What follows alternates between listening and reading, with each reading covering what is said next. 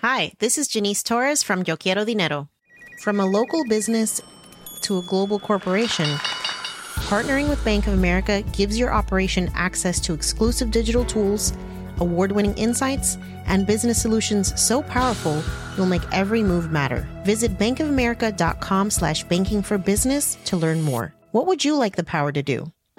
Bank of America NA, copyright 2024.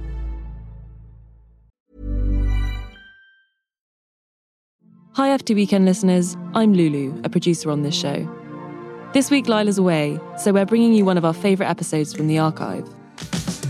It's a conversation between Lila and Mashama Bailey, last year's James Beard Chef of the Year, at her restaurant The Grey in Georgia. Enjoy the episode. Lila will be back next week.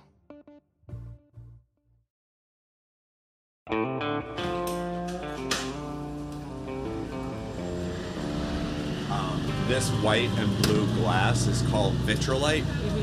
Um, It's March, and I'm in Savannah, Georgia, outside of the famed restaurant, The Grey. and it was The managing partner, Johno Morisano, is showing me One around. the first things we wanted to do was put the facade back to what it was, except that no one makes vitrolite anymore because Jono's white. expensive. He's got a handlebar mustache and glasses and tattoos. He looks like a hipster from New York, which he is. From the street, the building looks like a vintage diner with shiny, curved windows. Um, and this was a segregated lunch counter called the Union News Cafe, um, which We walk through the doors and past the kitchen on the right. Then the restaurant opens into a beautiful, high ceilinged Art Deco dining room. Its centerpiece is a sunken, curved eat at bar. It feels grand. The bus terminal was the first fully air conditioned bus terminal in the South. We This keep going across the dining room into the back. The The back is small and cramped. It has low ceilings. The server station is back here, and the bathrooms. If you didn't know the history of this space, you probably wouldn't remember it. And then we walk through and we come to sort of the darkest part of the history of the space, which is the colored waiting room. And the colored, um, that was the colored women's room and the colored men's room. Never had The building was once a segregated Greyhound bus station from 1938 to 1964. It's a building with a lot of history, and Johno knows it well. He bought it nine years ago, and he spent years restoring it. But today, it's home to one of America's most important black chefs. One of its most important chefs, period. Oh, it's nice and cool up here now. Her name is Mashama Bailey. She and Johno have been business partners since 2014. walked in here today, it was like an igloo. We can't spend all the money on air conditioning. I don't spend any money.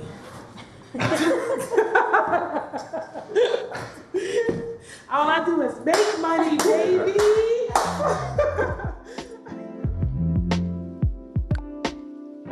A month ago, Mashama was named Outstanding Chef by the prestigious James Beard Awards. That makes her, this year, the best chef in America. It's like winning Best Director at the Oscars. Mashama is the first black woman chef to hold the title, and one of two black women to have won a James Beard Award ever. And Mashama isn't just a black chef. She's a chef who's devoted herself to unearthing the history of African American cooking, both through research and through creative guesswork. Because throughout American history, black people have played a massive role in defining American food. But most of their contributions haven't been acknowledged or documented, from the slave trade on. Today, we spent some time at the Grey to learn about Mashama and her passion for finding Black cuisine's untold history and building on it. There's some food that's indigenous to this country, and I think that the people who cook this food really weren't given the opportunity to actually express how they use the ingredients that were grown here or from here. Mashama says that Americana food has been defined by colonial settlers and wealthy Americans versus Native Americans who knew the land and African Americans who cooked much of the food. There is a correlation between Africa and American food, um, and also, you know, a correlation with Native American foods that I think that people of color and people who are poor in this country understand and can relate to. And I think that that is what American food really is. We also talked to Stephen Satterfield. He's the host of the Netflix docu-series High on the Hog. Stephen has been integral to documenting the larger movement of reclaiming the history of African American food. This is FT Weekend. I'm Lila Raptopoulos. The story of how Mashama Bailey became America's hottest chef starts with that segregated bus station that's now her restaurant. In the years before, Mashama was working at the New York restaurant Prune, led by chef Gabrielle Hamilton. And Hamilton thought she was ready for more, so she put Mashama in touch with Johno. Johno had just bought that building, and he needed a chef. I did not think I was going to do this project. Now I sat in Johno's office and we talked and we got along and we we really genuinely connected right away. Mm-hmm. And he showed me the plans, like the blueprints for the building, and it was like 250 seats. And I was just like, I can't cook for this many people. I was like, this is crazy. Mm-hmm. But then he started talking about the building and he was like, but then the, this is the wait main waiting room and the colored waiting room is like here. Mm-hmm. And I was like, what? The colored waiting room? He goes, yeah, this is where the colored waiting room was for the bus station. It was built in 1938. And I said, is it still intact? And he goes, yeah, it's still the way it was. And I was like, oh, well, I got to go see that. Mashama had actually lived in Savannah for a few years as a kid. Her mom is from Georgia, her grandmother lived there all her life. She had happy memories there. So when Mashama went down to Savannah, she immediately felt plugged into something. So I didn't even get on that plane thinking like, all right, yeah, I'm gonna get this gig and I'm gonna be this business partner. I went just to see a mm. piece of history in the South. Yeah. And as soon as I walked into space, I was like, oh, okay, all right. What was it? It just felt like it was my space. It just felt like it belonged to me. I was just like, this is, I, I belong here and I'm supposed to do this. I spent several days in Savannah to write a profile of Mashama for the FT Weekend magazine. I knew she was doing something important, and I wanted to pinpoint what was so unique about the Grey. I knew she did things like combining grits with foie gras, elevating what we think of as Southern food. And I knew her ingredients came from the region. She'll make a Cumberland sauce with hibiscus instead of port wine because it grows like crazy in Georgia. But what I started to realize when I was there is that it's the way that Mashama combines inventive cooking with a sense of history that makes it so singular. Those parts of Black history that have been lost, she's feeling her way back to them by going back to the Georgia Low Country and getting to know the physical land, its agriculture, and what it's capable of producing. That afternoon at the Grey, I met Trevor Elliott, Mashama's chef de cuisine. Here he is preparing the staff for service. Everyone is gathered together in the main dining room, and Mashama and Johno are looking on. Uh, happy Wednesday, everybody. We have a few changes for you on the menu tonight. Um, our first course on water is tuna crudo. We're serving that with a little. Trevor is Mashama's second in command. They come up with ideas together, and he translates her ideas into daily menus. I found him in the kitchen because I wanted to ask him how they explore historic dishes from the region if so much of it isn't documented. Well, I'm super obsessed with um, old cookbooks. I think that's that's one place where we really hit it off and got really excited going through recipes from you know the 1870s. Yeah when you walk through Savannah, there's all these names like the Oglethorpes and like these old generals, Revolutionary War figures. Um, and back then, there were no restaurants. Like the wives of these rich and powerful men would entertain, and they had these great cooks in their house. And a lot of them were anonymous, you know, African American cooks. Yeah. Um, that were really brilliant. Like they were these great scientific minds behind cooking, mm. and you read these old books, you can only imagine. There's no pictures in them. So you just read something like jellied ham foot or something, and it sounds so weird. It really gets the gears going. That night, I ate at the Grey, and I knew I would remember it. The restaurant was buzzing. I had this catfish dip that looked like a familiar blobby potato salad, but the flavor was layered and exciting. It turns out the catfish had been cooking in their smoker all day. At one point, I looked up and saw two original bus station clocks hanging on the opposing walls. They were running, but they were telling the entirely wrong time. Johno told me later that they couldn't get them to sync, but it felt right to me because when you're in there, it feels like time is an illusion, like you're somehow in the past and in the future all at once. The next day, I sat down with Mashama. We found a quiet spot in the private dining room which used to be the white women's powder room. Okay, well, first of all, um, the meal last night was like, um, I didn't know what to expect, but it was like everything that I hoped it would oh, be and more. It really that's was awesome. delicious. Thank you. Yeah. Um, one thing that I was talking with Trevor about yesterday was um, he mentioned that when you have been collaborating together, that you were finding these old cookbooks from like the 1800s and and reinventing those recipes a little bit. And I felt that with sort of like the foie gras terrine and the right. and the catfish dip, like Yeah. sort of like they're like the ideal version of this kind of like Americana Mm-hmm. thing. Um, and um, yeah, I'm wondering if you can tell me a little bit about that. Um, I yeah, I think the way I look at it is that I try to figure out like what were people eating in this region a hundred years ago, two hundred years ago. Does it still exist? A lot of things don't exist anymore. Like um, hearts of palm was a very big thing in this region. I think they called it swamp cabbage, and so I'm like sort of obsessed with trying to find a farmer who will take the time to grow it. But I think it's one of those things where it was like it was here, and then they just depleted the resources, so now they don't grow it here anymore. Um, but finding those types of dishes or finding those types of recipes, I think really helps us resonate with the elders in the community.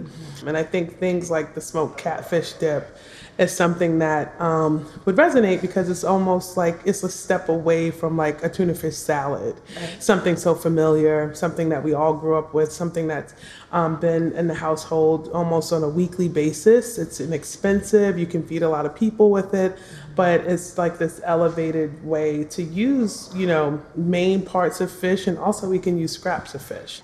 You said last night or yesterday afternoon, one of the last things is we were talking about um, the food and how you you um, are being recognized. You said, "I just don't want to appropriate," yeah. and I'm curious what you meant by that. Um, I just don't want to cook Mexican food, you Okay. know, or Italian food. I don't want to be a Mexican chef or an Italian chef or a French chef. Yeah. You know, I think I want to pull inspiration. I mean, I think I'm going to. I think I do pull inspiration from those from the heritage of those beautiful cuisines, but I don't want to be known for that. And I think mm-hmm. for me, in my mind, that's appropriation. Yeah. It won't change the narrative, I don't think, if I did that. I think because when I was first came, when I first was thinking about a menu, it was mostly Italian. Mm-hmm. And after a while, I was like, I'm not Italian. Right. You know?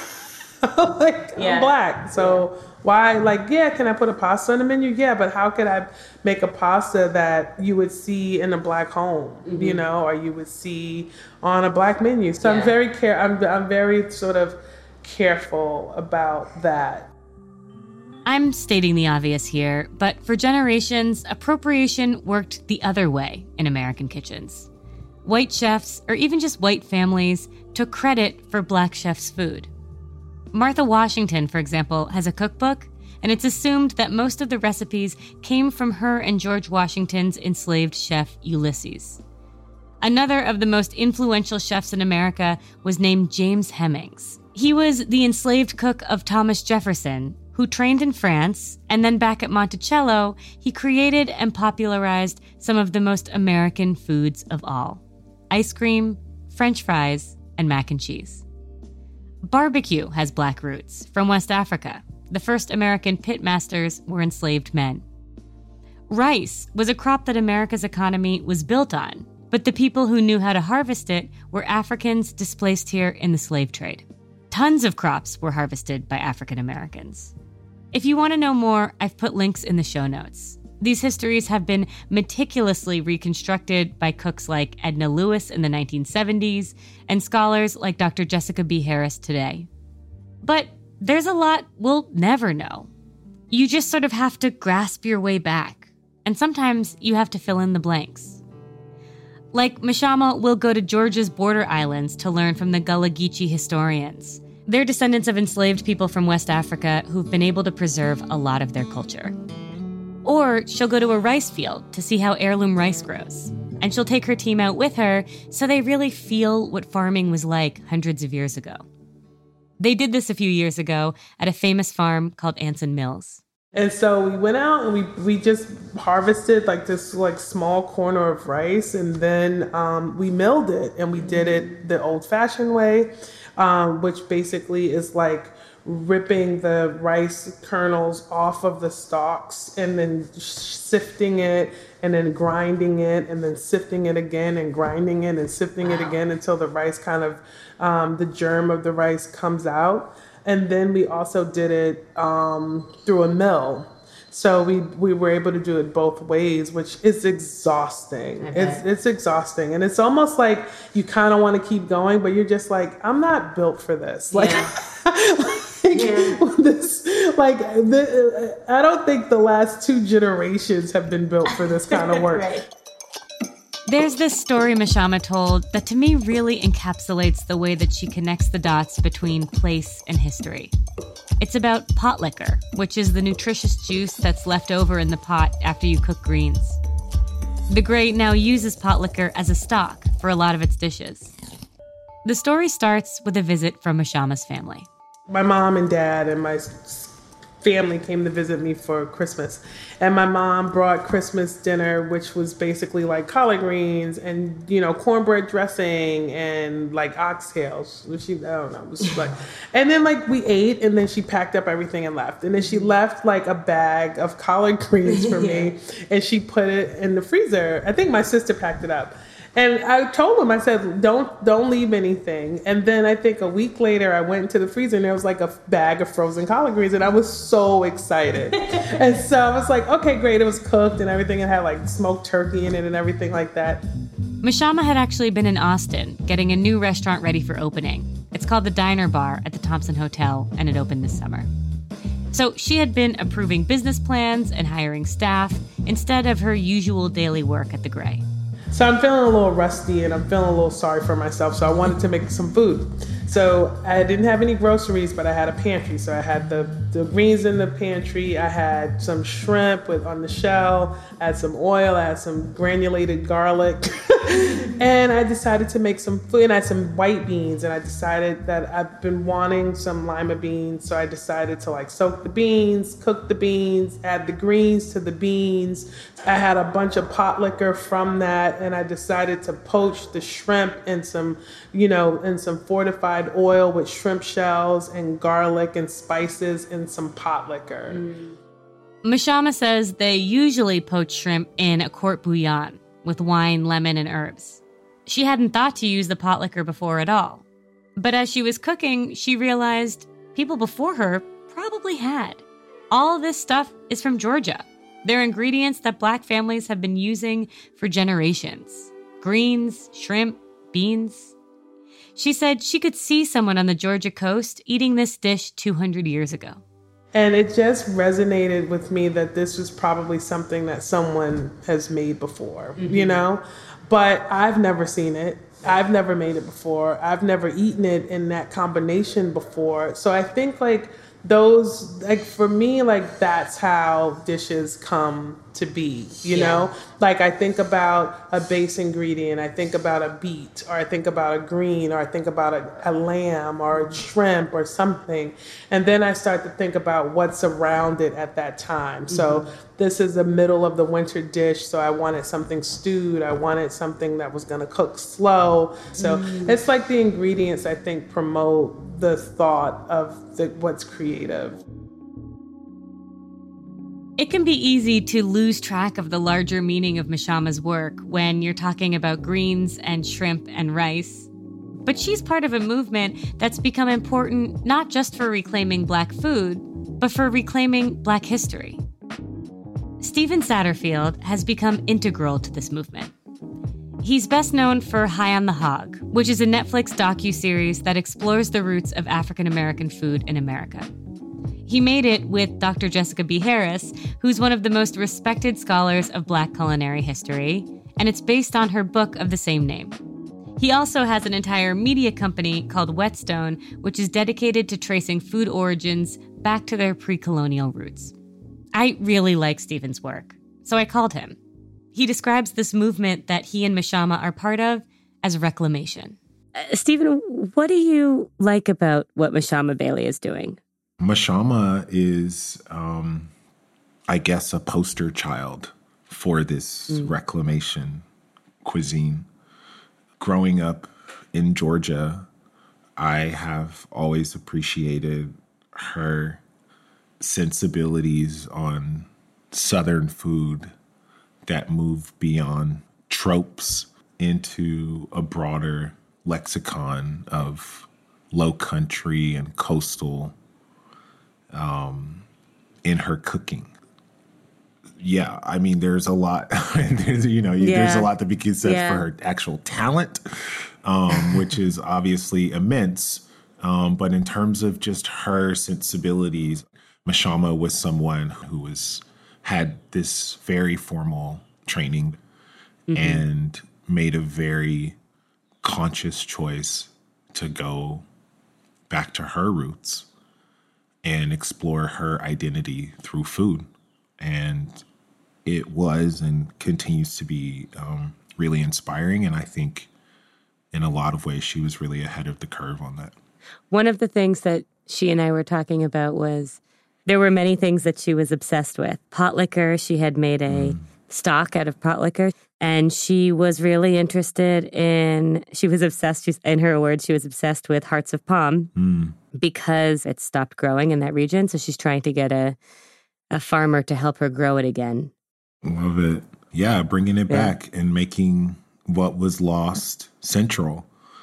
Um, that's that's the reclamation. You know, that is what this work is about, and in the context of identity, it's really hugely important, um, mm. especially because in the physical realm in our society, the members of society who are displaced are the most marginalized.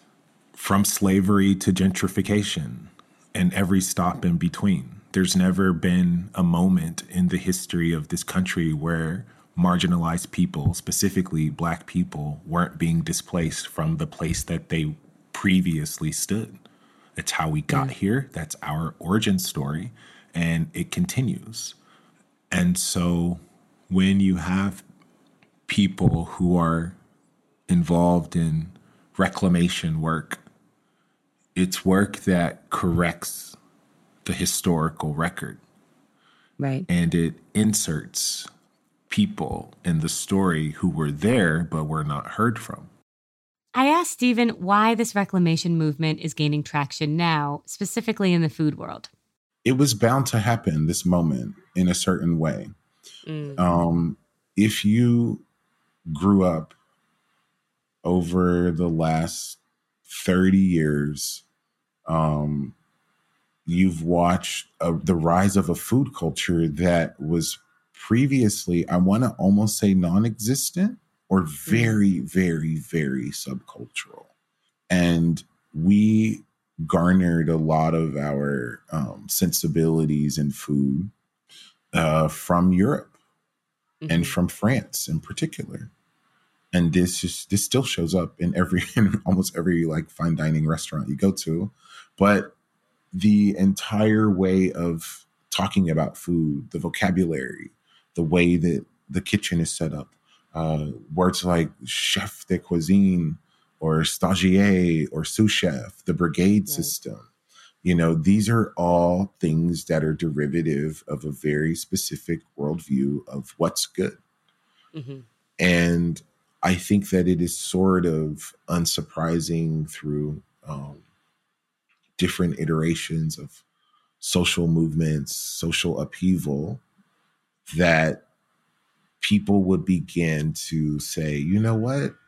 I actually am good on this. I actually don't want to play by your rules anymore. I don't want to hear your stories anymore. I didn't grow up eating your food, mm-hmm. right? I just assimilated or I was forced into assimilating to eat this food. Stephen says he hopes this work will inspire people to ask questions of their industries too, but that food is a particularly good lens for re-examining our history. Stephen, I'm curious like your medium is food. Every medium can do something unique. Um, what can food do? I mean, what can't it do is a much simpler question. It can do everything. Yeah. It's the cheat code. We all have to eat. Mm-hmm. Right? It's the only thing that we all have to do. And so to me, that right there is like a place to really, really um, begin thinking about the ways that we are related and dependent upon one another. We're not talking about something that is not tangible, that's that can't be touched. We're not talking about an idea. We're talking about something substantive and soulful that in the right context and with the right people is the foundation for the most powerful uh, connections that we have with other humans in life. And those connections yeah. are formed around the table, and those memories are formed around the table. In June, Mashama accepted this year's James Beard Award for Outstanding Chef. I watched the ceremony broadcast online, and the who's who of the food world was there, all dressed up. It really was like the Oscars. Hers was the last award of the night. Mashama hugged Johno for a really long time, and then she walked on stage. From my ancestors to my parents to my mentors to my business partner um, to my chefs, thank you for supporting me and, the, and thank you for betting on black.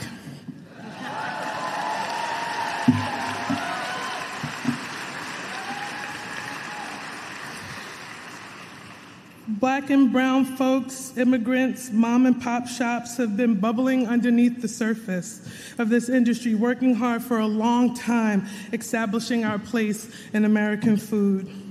And today, a little black girl or a little black boy, they can see themselves in a space that they have never seen before and do what they could not think is possible. And until just a few minutes ago, that was me. So thank you.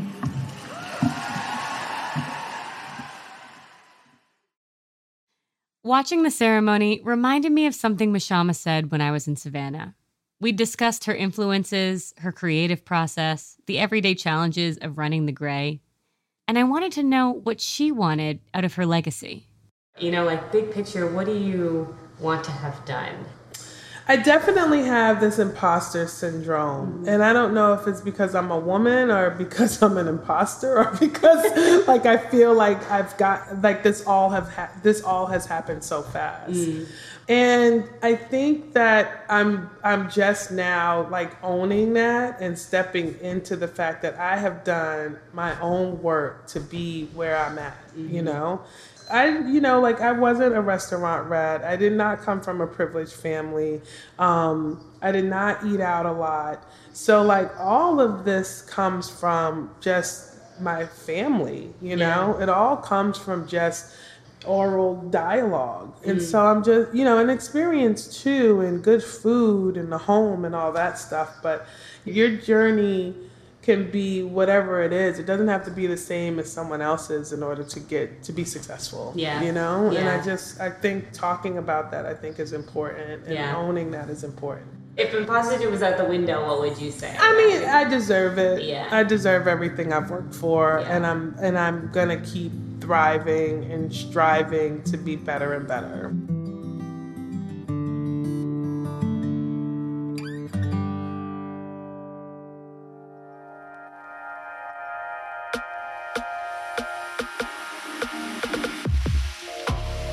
That's the show this week. Thank you for listening to FT Weekend, the podcast from the Financial Times. I've linked to my profile of Mashama in the show notes and more reading if you're interested. She and Johno wrote a memoir together called Black, White, and the Grey, which I really recommend.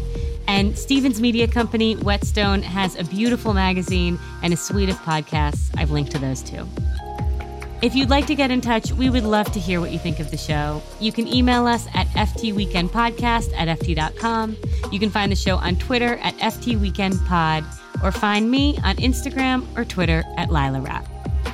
And if you really want to help the show, leave us a review on Apple Podcasts. That is super helpful in helping people find us. Also, in the show notes is a link to the best offers available on a subscription to the FT, including 50% off a digital subscription. Those offers are at ft.com slash weekend podcast. Make sure to use that link to get the discounts. I am Lilah Raptopoulos, and here's my incredible team. Katya Kumkova is our senior producer. Lulu Smith is our producer. Big shout out this week to Neve Rowe, our former intern, who helped a lot with this episode. Our sound engineers are Breen Turner and Sam Giovinco, with original music by Metaphor Music. Topher Forhecz is our executive producer, and special thanks go, as always, to Cheryl Brumley and Renee Kaplan. Have a wonderful weekend, and we'll find each other again next week.